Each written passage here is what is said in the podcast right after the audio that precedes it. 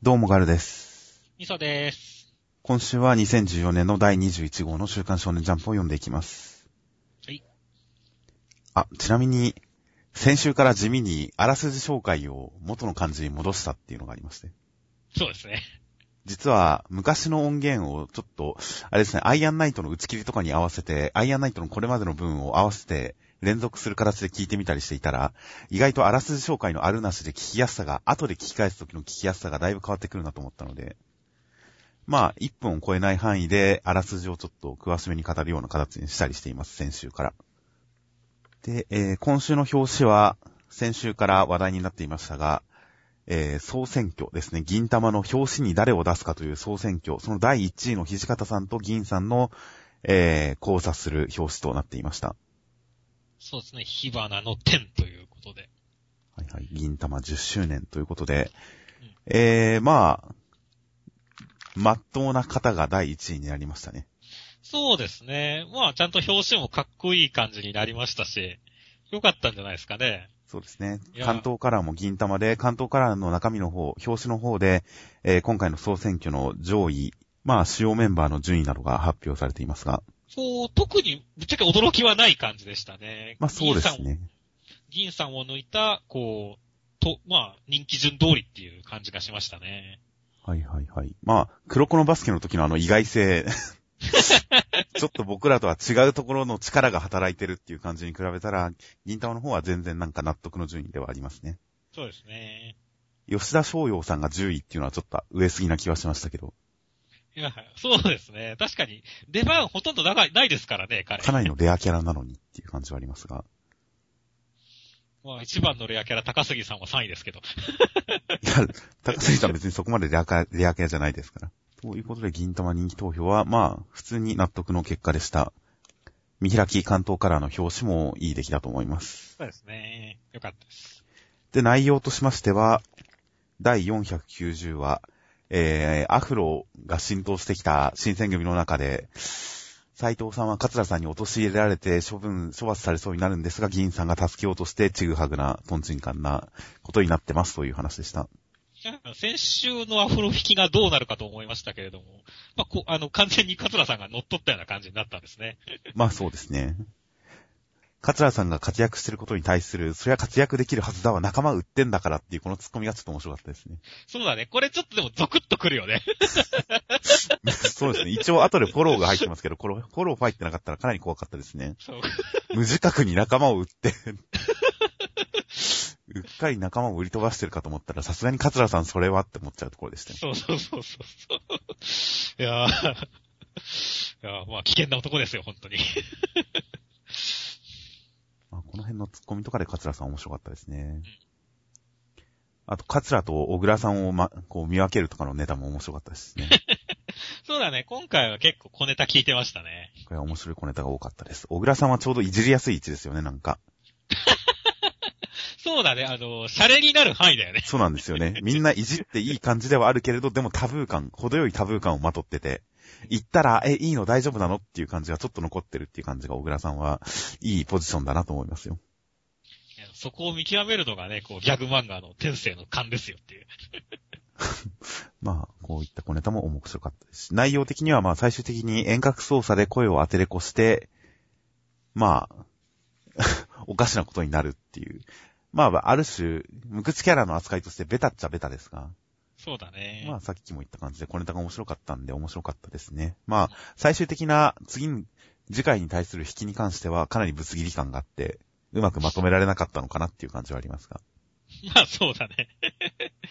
まあ、でも、ここも、まあ、その小ネタ、桂、あの、あの、土方さんとか、沖田さんの小ネタが面白かったんでよかったですけどもね。まあそうですね、人笑いを起こして続くっていう感じではありましたが。いや、でも個人的には今回は斉藤さんが、ある種のフリーダムな感じがあってよかったですねっていう。あ、そうです、ね。この、無口だけで、ちょっと汗かいたりしてるじゃないですか。あ、はいはい。こうガチで焦りながらも、なぜかフリーダムに、こう、謎のマサイ族みたいな格好をするっていうね。そうですね。チャイナ服をまとって外人、どこから、どこから来たんだって言われたらコテカを身にまとうという。この辺のよくわからない感じは良かったですね。そうですね。意外と斉藤さんも乗ってるじゃんっていうのはちょっと面白かったですね。そうそうそう。単なる被害者じゃないっていうのは読み心地としても良かったですよ。ということで、来週もこの流れ続くらしいので、うん、まあ、もう、オチとかは放り投げてもいいんで、まあ、面白い展開があったらいいなと思いますよ。そうですね。では続きまして、ナルトのろっぴゃくななじゅうさんわ、サブタイは俺らでということで、ナルトくんが戻ってきた。ナルトくん、すごい弱技で、えー、マダラさんを吹っ飛ばし、シンジも断ち切り、そしてシンジを取り込んだマダラさんとサスケと並び立って向かい合い、よし倒すぞという話になっていました。ナルト超絶パワーアップでしたね。そうですね。そうですね。マダラさんといち対いちで戦って普通に圧倒してますからね、前半。いやまあすげえことではあるんだけど、ちょっとい急すぎるだろっていう感じもしたんですけど、僕の中では。まあナルト一人の視点で立ってみれば、まあ急なパワーアップに見えるかもしれませんけれど、間にまあガイさんを挟んだりなんなりで、作品自体のテンションとしては徐々に徐々に上がってきて、その上に乗っかる感じで今回のナルトなんで、僕は普通にをちゃんと野外野外の後に来て見劣りしないアクションを見せてくれたなナルトっていうことで、ちょっと満足感ありまして僕は。まあ確かにそうですね。シンジもぶっちぎりますからねっていう。はいはい、あんだけ苦労してたシンジがっていう、うん。もうあっさりですよ、ほんと。これはちょっとびっくりしましたけどね。ですね。ま、マダラさん、普通にシンジを吸収したからこれからちゃんと戦えるかもしれませんが、シンジを吸収する前の段階のマダラさんはもう、ナルトにも手も足も出ない状態ですからね。そうそうそうそう。地味にかなりのインフレを起こしてますよね、ここ。うん。いやー、やばいっすよ。まあ、そこで、まあ、インフレ起こしたけど、まあ、マダラさんもパワーアップしたからね。はいはいはい。そこはまあ、バランス取れてる感じでしたね。そうですね。改めてということで。うん。マダラさんのフォームペン、フォームチェンジもちょっと期待したんですけどね、真珠吸収して。うん。微妙に色が変わってるかなぐらいの感じで、あんまり変わってないのは残念ですね。こっからさらにちょっとフォームチェンジしてほしいです。そうですね。まあ、まだ、固め、まだ、下がったままですしね。はいはいはい。もしかしたらそこでもう一段階面白いパワーアップするかもしれませんね。そうですね。まあ、マダラさんに比べて今回ナルトとサスケが並んで立ってる図は結構好きでしたよ。いや、かっこよかったですよ、これやっぱり。ナルトもファイナルフォームな感じはしますしね。うん。そうそう。ナルトの衣装かっこいいよね、これ。いや、なんか、程よくスッキリしてよかったですね。いいデザインだと思いますよ。うん、逆にサスケがまあ目が変わっただけだからね、なんかサスケもちょっとなんかやってほしいところではあったんですけど。まあ何かしらまとってほしいですよね。やっぱり、スサノオ的なオーラをまとったりとか何かあると思いますからね、やれることは。そうだね。まあ、サスケくん、今回あっさり合流して、やっぱりサスケくんの合流にはいつもドラマがないので。なんかピンチに駆けつけるとかそういう感じじゃなくて、サスケくんいつもあっさり合流してくるんで、ちょっとサスケくんとナルトくんのこの間柄に関しては、もう一ドラマ盛り上げてほしいんですけどね、どっかで。まあ、そこら辺はなんかまあ、二人のこの、まあ戦いの中でのね、相棒感みたいなところで多分演出してくれるとは思うんでね。そうですね。サスケくん一回痛い目見てほしいですね。正直。うん。あんだけ散々引っかき回したんだから、一回痛い目を見て、ナルトと、ナルトを助ける、あるいはナ、ナルトに助けられるとかして、もうちょっとなんか、ちゃんと、うん、仲直りのイベントを起こしてほしいですけどね。今あっさりしすぎなんで。まあ、なかなかね、マダラさんの脅威があるんで、そういう展開挟めないんですよね。いや、逆に相手が強いからこそ、普通にサスケくんがもっとわかりやすいピンチになって、なんか、助けられるとか助けるとか、そういう展開挟めば、なんでしょう、二人がまあ、これからちゃんと協力すると思いますから。うん。その協力がちゃんと、いい感じに描かれれば、サスケくんの合流っていうドラマを改めて再確認できていいんじゃないかと思うんですけどね。こんなあっさりじゃなくて。そうですね。まあ、ナルトはドラマな、もう最近のナルトはドラマに期待するよりかはアクションを純粋に楽しむ漫画として読んではいますけど、うんまあ、ドラマパートもこれで盛り上がってくれたらより言うことはないんだけどなっていう感じですね。そうですね。まあ最終決戦なんで本当に。マダラさんも最後の戦いって言っちゃってるしっていう。はいはいはい。なんでまあ本当そのあたりも期待ですね。いろいろ楽しみです。はい、では続きまして黒子のバスケのだいにひゃくごじゅうはちわ。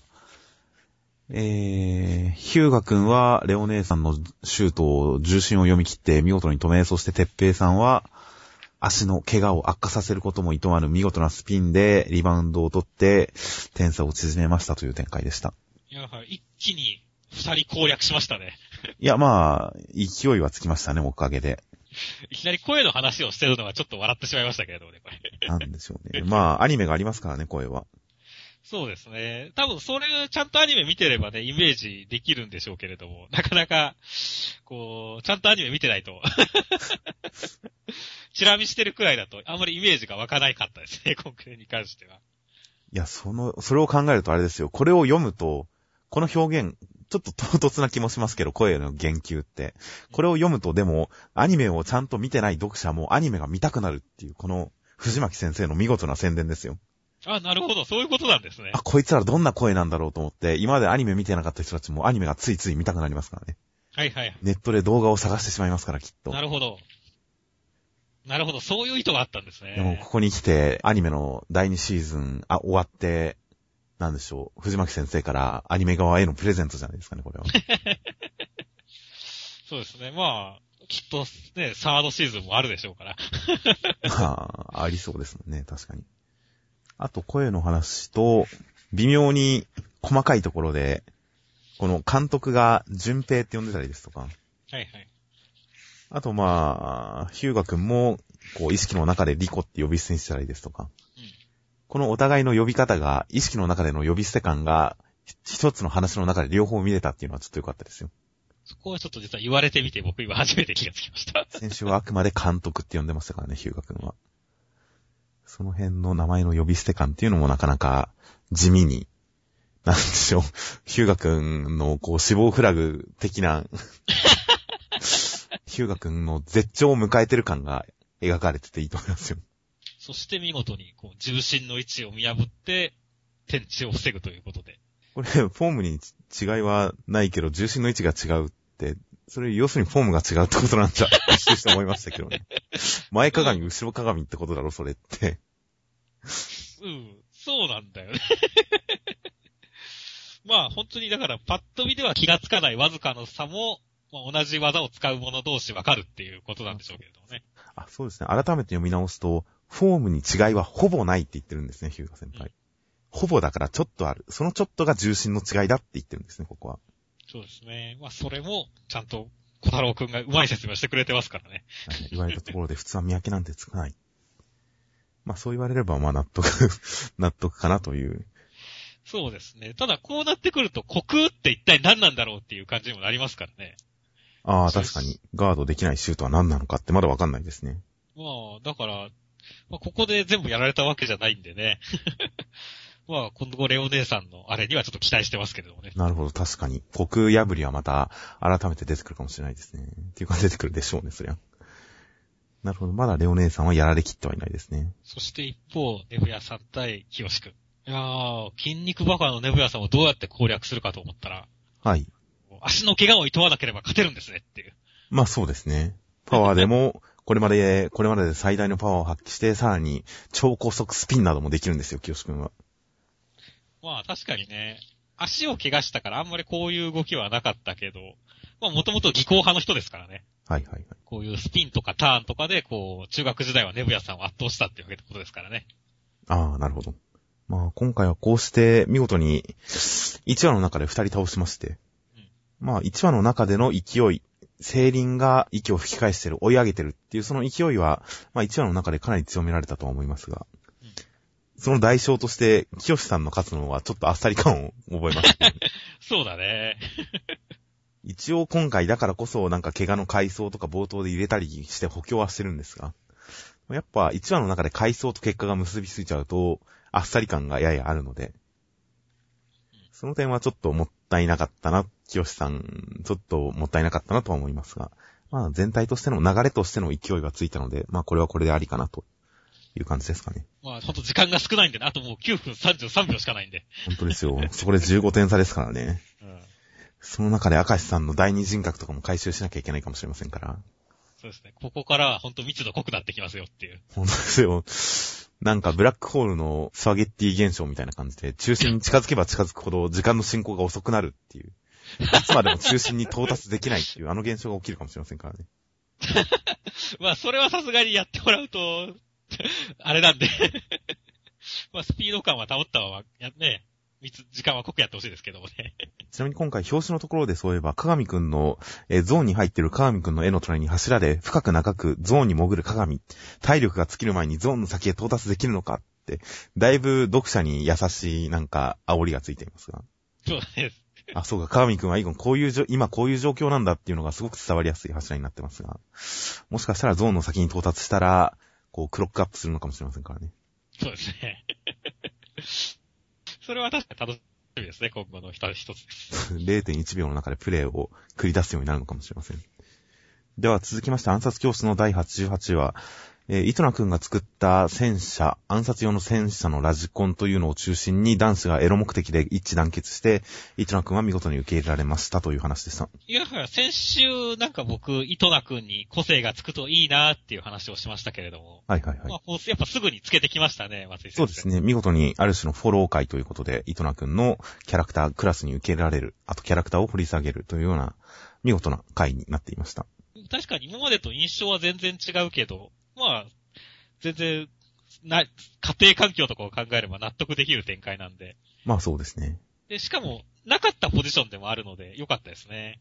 確かに言われてみれば、結構、オタッキーな人たちが発明的なことをやってなくもなかったような気もしますけど、でもまあ、ここまでっていうのはいなかったですからね。うん、メカニックキャラというのは確かに新しいキャラでした。まあ人格的にも、このストレートな毒舌、毒舌キャラっていうのは、こう、カルマ君の皮肉なキャラとは、ちょっとやっぱり一線を画した毒舌キャラとして、これはこれで一つ個性がついたかなという感じもしますしね。今週だから他のキャラクターとの絡みも良かったですよ。そうですね。この急になんか壮大なプロジェクト感を出す感じはすごく面白かったですよ。しかもこれ本当に冷静に糸田君も対応してるしね。そうですね。個人的にはこう竹林くんやこう岡島くんがノリノリなのはわかるけど、はい、他のキャラクターとかもね、木村くんとかのこの高機動復元士とかっていう、ただ倒れたのを起こしに行くだけじゃんっていうところがすごい面白かったです。これに関してはそうですね、役職がつくようなものじゃないですからね、別に。うん、この展開は本当に熱くてよかったですよ。そして糸野くんが受け入れられた後はシロさんのなんか今までシロさんのマスコットキャラだった、いつも体にまとわりついていたネズミを、食う。うん。これ、ちょっとびっくりしましたね。正直読んでて何が起こったか分かんなかったですね、一瞬。うん。何が起こってるんだ、これって。僕、なんかちょっと引いちゃいましたもん。えーっていう。いや、混乱しましたね。僕正直この、この最後のページ見た後、数ページ戻って、シロさん、今週のシロさんを読み返しましたからね。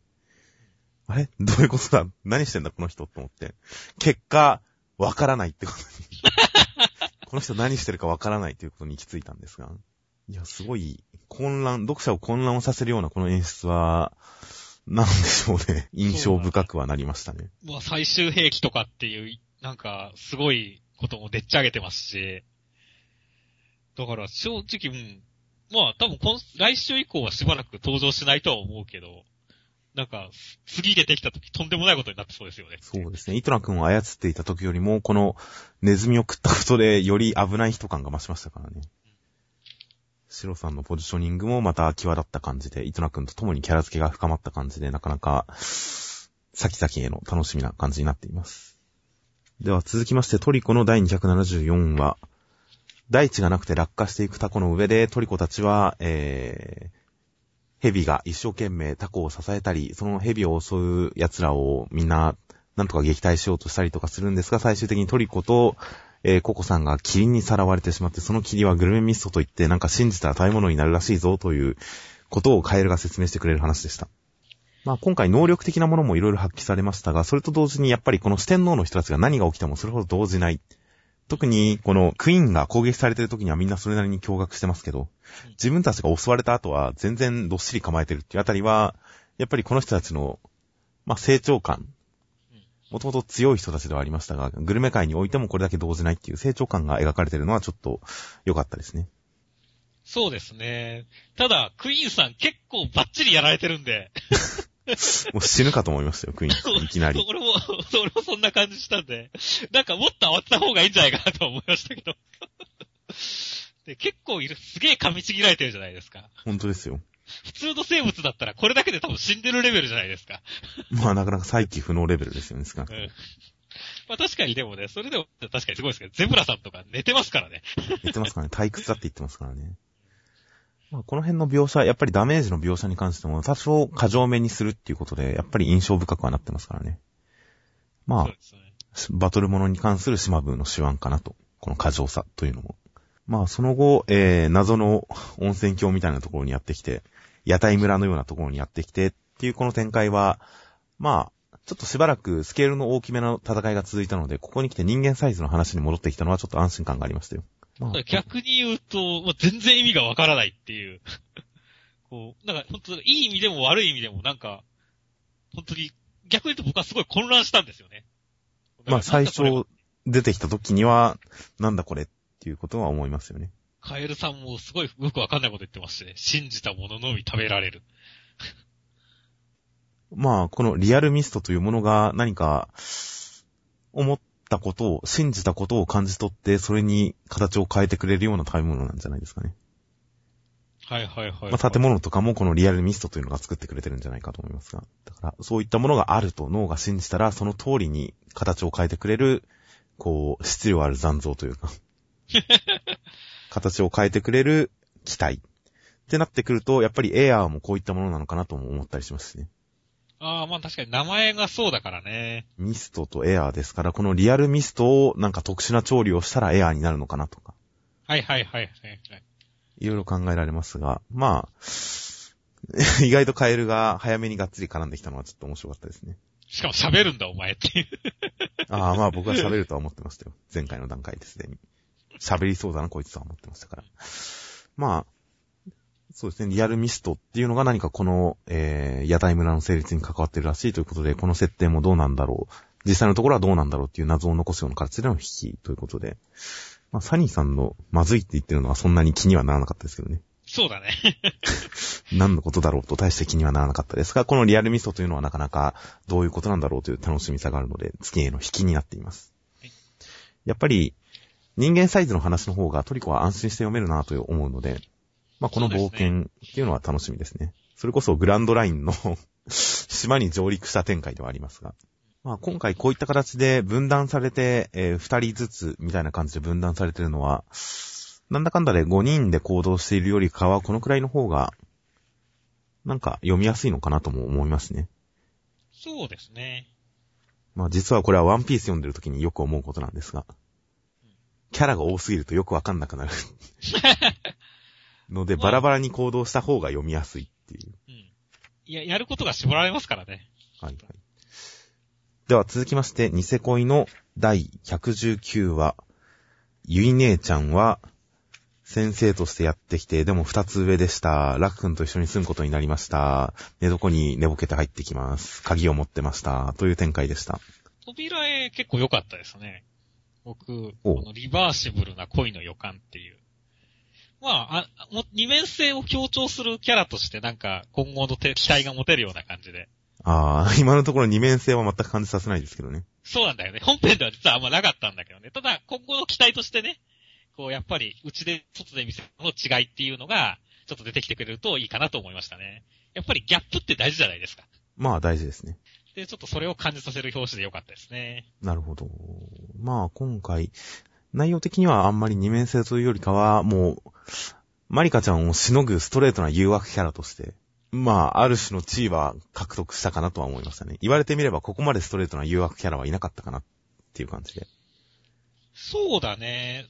直接好きっていうマリーさんのノリではなくて、こう周りを固めて固めて思わせぶりな態度を見せてっていうキャラですよね。でもいや、あとマリカちゃんもこう誘惑とかなんか押しかけ感に関してはやっぱりあんまりダイレクトなのは本人が引いちゃうところもありますし。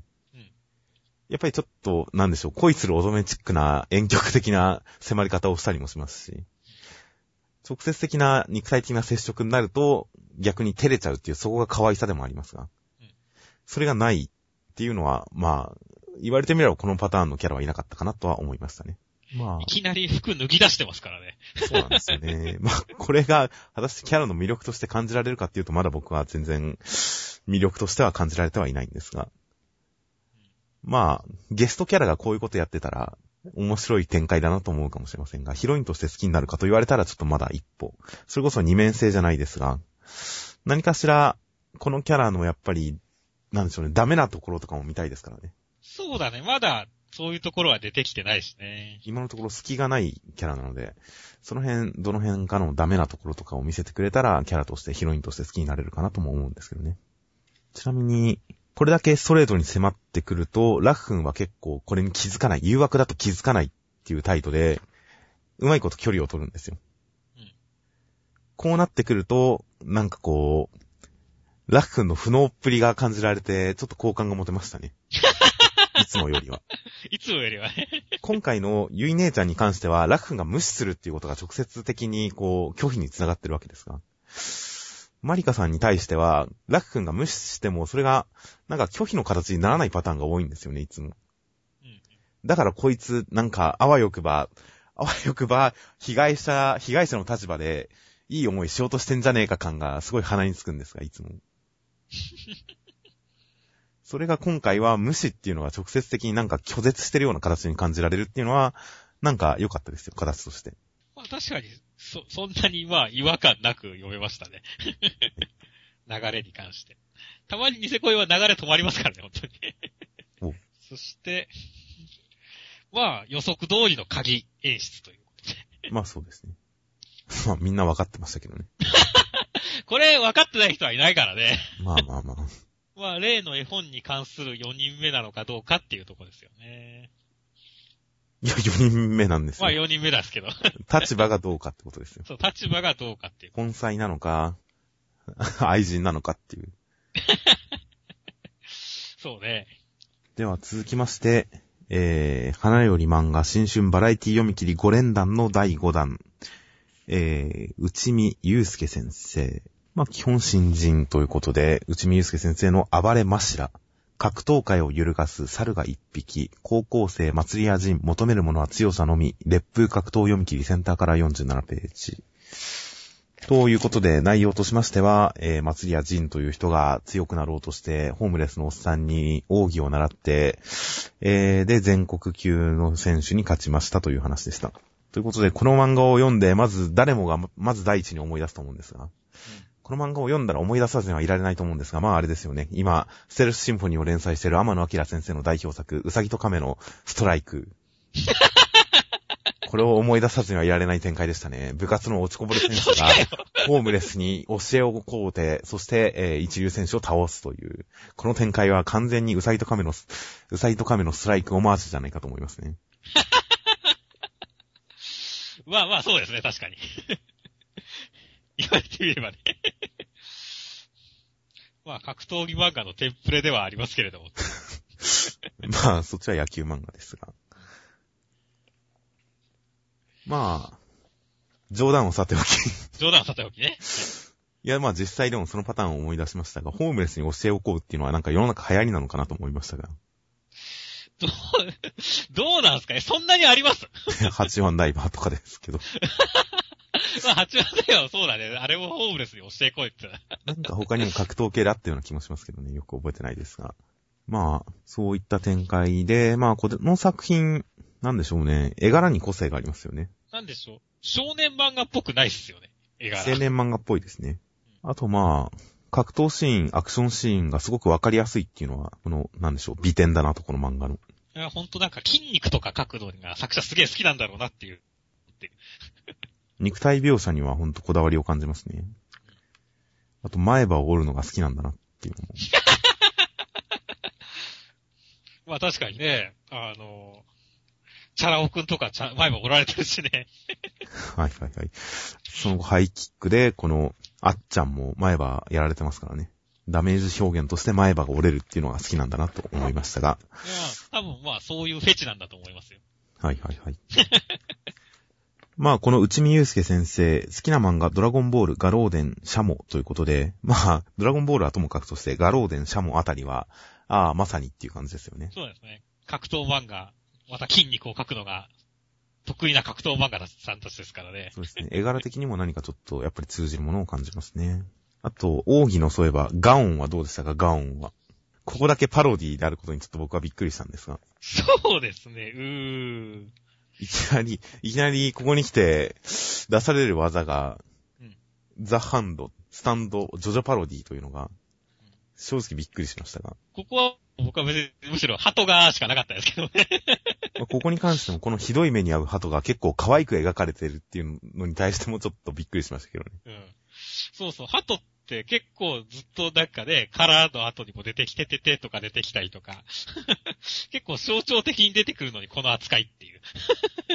いや、何かこう、鳩をもっと動物らしく描いてやるんならともかくとして、こう、なんか可愛いキャラとして描きつつ、腹えぐって、えぐったように見えるけれど、そうでもない奥義。いわゆるジョジョでいうところの、あの、波紋のメメター的な表現なのかと思いきや、本当に腹えぐられて死んでる今夜の晩飯っていう。この可愛く描いた鳩を容赦なく殺すっていう描写に関しては、びっくりしましたね。ここは二重のにでびっくりしましたよ。これは、なんでしょうね。結構容赦の前な、容赦のない漫画ですよね、これ。ダメージ表現もそうですけど。そうだね。これはこれで個性としてすごい好きだ、好きですけど、僕は。まあ、やっぱ格闘漫画はそういうところの、なんだろう。がないとやっぱ、緊張感出ないですからね、こう。一発が、こう、必殺、まあ、取り返しがつかないっていうね。そのあたりはやっぱり、まあ、作者本人の哲学としてあるんだと思いますからね。まあそうですね。本当スポーツ、スポーツ格闘技とは一線を画した格闘技漫画の感じを目指してますよね。うん、それこそ、ガローデン、シャモが好きですっていう感じの漫画ですからね。だからこそね、逆に言うとストーリーが合ってないようなもんなんですよね、これ。そうですね。ないですね、うん。お互いに戦う因縁も特にないですしね。主人公が気に入らないって言って。はいはいはい。アスカ君も別になんか戦いたい理由って特にないじゃないですか。まあないですね。うん。首相のメンツがあるんでねとかっていう、あんまり戦う理由がよくわからない感じじゃないですか。はいはいはい。このあたりでなんかもうちょっとドラマ性みたいなものがあったら、さらに面白くなったと思うんですけどね。うん、まあこれ、これはこれでありかなとは思っちゃいますけど、ね。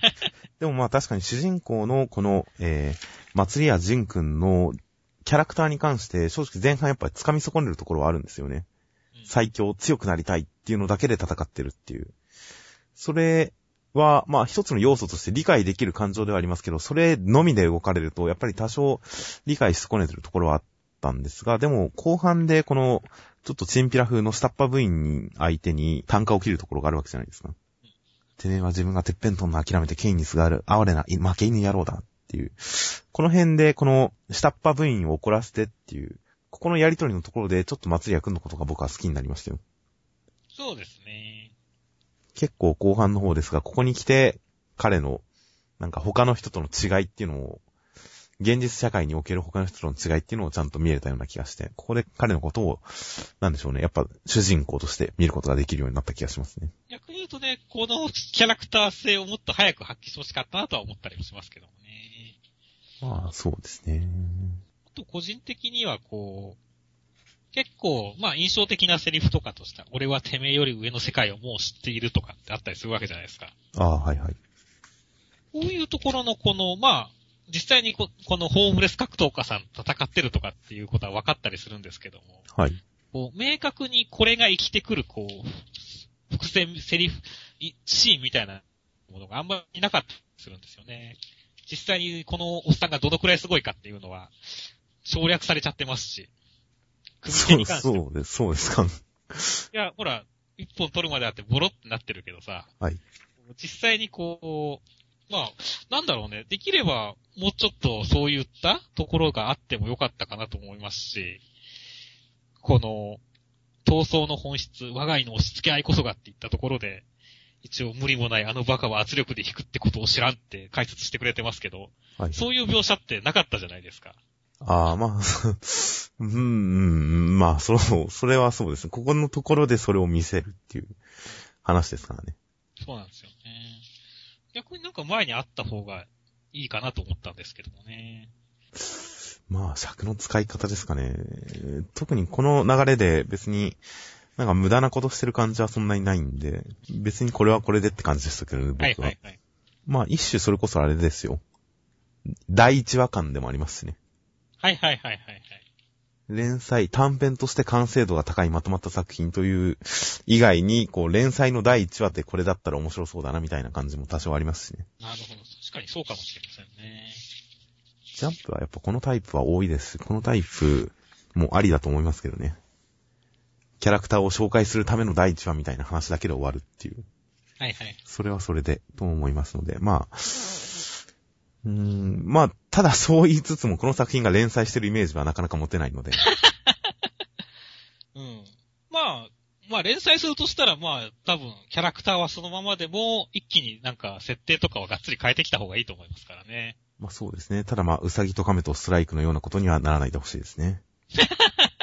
うん、多くは語りませんが。では続きまして、食撃の相馬のだいろくじゅうななわ、アリスさんが完全に事故でした。そして田所ちゃんは黒木場くんと試合開始という形になりました。その前にこう、静止画マッドコンテストの結果が発表されていますけれども。そうですね。静止画マッドコンテスト結果大発表センターカラーでした。僕は結局この静止画マッドコンテストというのは、まあ、今月曜に収録してますが、まだ見てないですね、これ。そうですね。僕は一応全部見させてもらいましたけども、やっぱ、この二次性作、審査に残った作品はどれもレベルが高くて、ほうほう、まあのこの後に語る、あの、ワールドトリガーも含めて、全作品すごいレベルが高くて面白かったですね。ほう。まあ、この中では本当に一回も読んだことがない食撃の相馬を再び書いてみたっていう。これが、型破り感は素晴らしかったですよ。ほう。ベースがマッドだって言ってるのに、作者の手書きで、あの、延々と紙芝居をやってるっていう。はい、マッドじゃないですよね。マッドじゃないんだよね。つまり最初から規定を破っていて、しかも作者が最後に、これなんで二次創作審査通ったんだろう、マッドじゃないよねっていうことまで言ってるっていう。いいんじゃないですか、まあそういう型破り感、面白ければ良いっていう、あの、バクマンの編集長も言ってましたからね。うん、面白ければいいんだと。いやー、だから本当に、ある意味で、こう、他のよっつがね、結構正当派なマッドなんですね、やっぱり、全部。はいはいはい。これだけすごい浮いてるってのがすごい面白かったですね。なるほど。ぜひ見てください。まあそうですね。ぜひこの後見ようと思います。で、えー、先ほど説明した内容の方に行きますと、まあアリスさんが事故でしたと。すごいね。先週はそうでもなかったんだけど。そうなんですよね。先週リアクションに関しては絵的にはそれほどでもないなとか思ってましたけど、今週は絵的にそれほどですよ、もう。本当だよね。まさか今週もリアクション続いてポカー来ると思わなかったですよ。先週のポカーと今週のポカーはちょっと違いますしね。うん、この恍惚とした表情、うん、そしてその後床に横たわり、息荒く涙を浮かべ、顔を赤面させてハーハー言ってるアリスさんという、この事後感。もう完全に貫かれた後ですよねっていう。いやー、まあこれはいいリアクションでしたね。いいリアクションですね。グッときましたよ、これは。いやでもグッとくるところですよ、本当に。ということで、アリスさん、まあ見事なフォローもして、この後の相馬くんとの関係性も何か変化したらいいなとか思いつつ。そうね、泣いちゃってますしね。はいはい。その後は、ね、えー、まあ田所ちゃんが制裁感を醸し出し、もう相馬くんとのやりとりが完全に制裁ですからね。まあ余裕感じますねっていう。はいはいはい。で、黒、で、黒木場くんの方もちゃんとこうインフレしていきますからね。アリスさんには料理で勝ち越してるという。これ、なんだろうね。まあ確かに黒木場くんの格が上がっていいことではあるけど、アリスさんの格下がっちゃいましたね。まあ、それはまあ一種、このトーナメント形式では仕方ないことですよ。はいはいはい。後から出る方の格が上がっていくというのは。まあお二人の関係性はね、結構まだミステリアスなところがあるんでね。まあそうですね。過去がどういったものだったかもわかりませんしね。だからこういう展開もまあ全然ありだったりしますからね。はいはい、料理では黒木場くんのが実は上だったっていうのもね。まあこの表現で田所ちゃんにやっぱり負けフラグのようなものが見え隠れし始めましたから、それはそれでやっぱり勝つにしろ負けるにしろかなりいい緊張感が生まれるかなという感じで。そうですね。僕はなんかこの自分の料理を楽しめたらっていうのがすごいこうなんか、まあこの後負けそうって思ったんですよね。ああ、なるほど。確かにそういう感じも、そういう受け止め方もできますね、それは。そしてね、まさかお題がラーメン勝負ですからね。はいはいはい。これはもうなんか、田所ちゃん勝てる気がしないんですよね。それはなぜなら、こう、黒木場くんがこう、バンダナをするとすげえラーメン職人っぽいからなんですよね。確かにそうですね。頭にタオル巻くですからね。ラーメン職人といえば。そうそうそうそう。確かにラーメン風ですね、見た目からして。そうそうそう。だから、うわ、黒木場くん、ラーメン得意そうって思って。はいはい。見た目で田所ちゃんが勝てないって思ったね。まあ確かに、うん、展開的にはちょっと、なんでしょうね。内容的なではなくて、こう、漫画の作劇的な意味において田所ちゃんはちょっとかなり分が悪いですね。黒木場くんが勝つのが順当な感じはします。まあ、相馬くんと田所ちゃんの試合見てみたくもありますが、それが盛り上がるかどうかといったら、やっぱ黒木場くんと戦う方が盛り上がりますからね。うん、というあたりで負けフラグが立ってるあたり、まあそれはそれで田所ちゃんがの前線を期待して読みますけどね。そうですね。ということで、まあ、ここで田所ちゃん対黒木場くんっていうことは多分残りは、おそらく匠くん対葉山くんってことはないと思うんですよ。あんまない感じだと思いますね。だから、あのー、ひしょこさん、ひしょこさんと新キャラ、どっちがどっちかはわかりませんが、おそらく匠くんがどっちかに負け、うん、葉山くんがどっちかのカマスになるんじゃないかと思いますからね。うん、まあ、そのが順当な感じしますね。なんとなく先が読めてきたかな、この二人の組み合わせが見えてっていう感じですかね。うん、まあ、別にこの予想当たっても外れても、なんとも言えないですが。そうです。とりあえずは田所ちゃんの試合が楽しみです。では続きまして、磯部磯部物語浮きは辛いよの無類の約束好き中間良先生によるだいよんじゅうきゅうわ二度寝の神様で候ということで、磯部二度目の神様にやられ、三度目の、三度寝の神様にも囚われそうですという展開でした。まあたまに磯部がやるあるある磯部ですね。うん。あるあるネタの磯部。いやー、二度寝の神は本当に強いからね。いやー、磯部結構頑張った方ですよ、これ。頑張ったね。ここまで上がられないもんね。もう二度寝の、やばい時の二度寝のパターンっていうのは、まず記憶が飛びますし、もしくは記憶があっても、うーん、あと、あとじゃあ、さんじゅうびょうだけ目つぶって横になろうかなって思っちゃうんですよね。うん、あとさんじゅうびょう目つぶって横になってたら起きるよって思って、気がついたらさんじゅっぷん経ってるとかそういうことですからね。いや、磯部、ほんと抗ってますよ。まあ、夢落ちは正直読めましたが。実際こういうことあるしな。あの、あなんとか約束間に合ったと思ったら寝てたっていうことは本当ありますんでね。ああ。僕逆はよくありますけどね。え、どういうこと？やべえ、遅刻だって思って、はって目が覚めたらまだ時間前っていう。はいはいはいはい。ああ、なるほどね。すごいよくありますよ。何かに追われてるんじゃないですか。いやもう子供の頃からずっとと、そのパターンは定期的に見ますね。見ないですか？遅刻する夢。遅刻する夢は見ないな。あ、本当ですか？遅刻する夢って多分ネットで検索するとみんなこう、あるあるって語り合ってるスレッドとかが多分いっぱい上がってくると思いますよ。遅刻する夢。はいはいはいはい。一種の定型だと思いますね、おそらく。あれは。ということで、逆のパターンはあるんですけどね。あんまり間に合った夢って見た覚えはないですね。いや、間に合った夢見たときは実際間に合ってますよ。うん、俺は結構間に合った、間に合ってないっていうパターンあるんだよな。えー、人に、人にそれぞれですね、なかなか面白いものですが。で、巻末の方は、えー、磯部磯部物語、浮きは辛いよの、無類の不満好き、中間良先生によるだいごじゅうわ、皆で江戸を良くしようで候ということで、八男将軍吉宗が目安箱を設置して、そこにいい意見を、えー、投書した人には、米俵ですとか、金一両ですとか、そういった豪華な商品が当たるということで、磯部も頑張って応募するんですが、ダメでした。という話でした。いや、すごい勉強になる回でしたね。はぁ、あ、実際の投書っていうのが紹介されましたからね。磯部豆知識でね、はい。吉宗がいちいち足で答えるっていうのは何なんでしょうね。なんだろうね。そんなキャラだったんだって、徐々にキャラ付けがはっきりしていくのかもしれないですね。まあ最終的に磯部はこう雰囲気、なんか雰囲気のあることを書いてごまかすっていう方向に行ったわけですが、読者的にもごまかされた感じ、それか。読者的にもこれはお茶を濁された感じがして。そうだね。ふわ、ふわっと読み終わっちゃいましたけどね。こう、う、うんみたいな。そうですね。ど、どこで笑えばよかったんだろうっていう感じはちょっとありましたね。まあ、これはこれとおかしみはありますが、おかしみはありますが、オチはないかなとは思いましたね。まあ、勉強になりました。はい。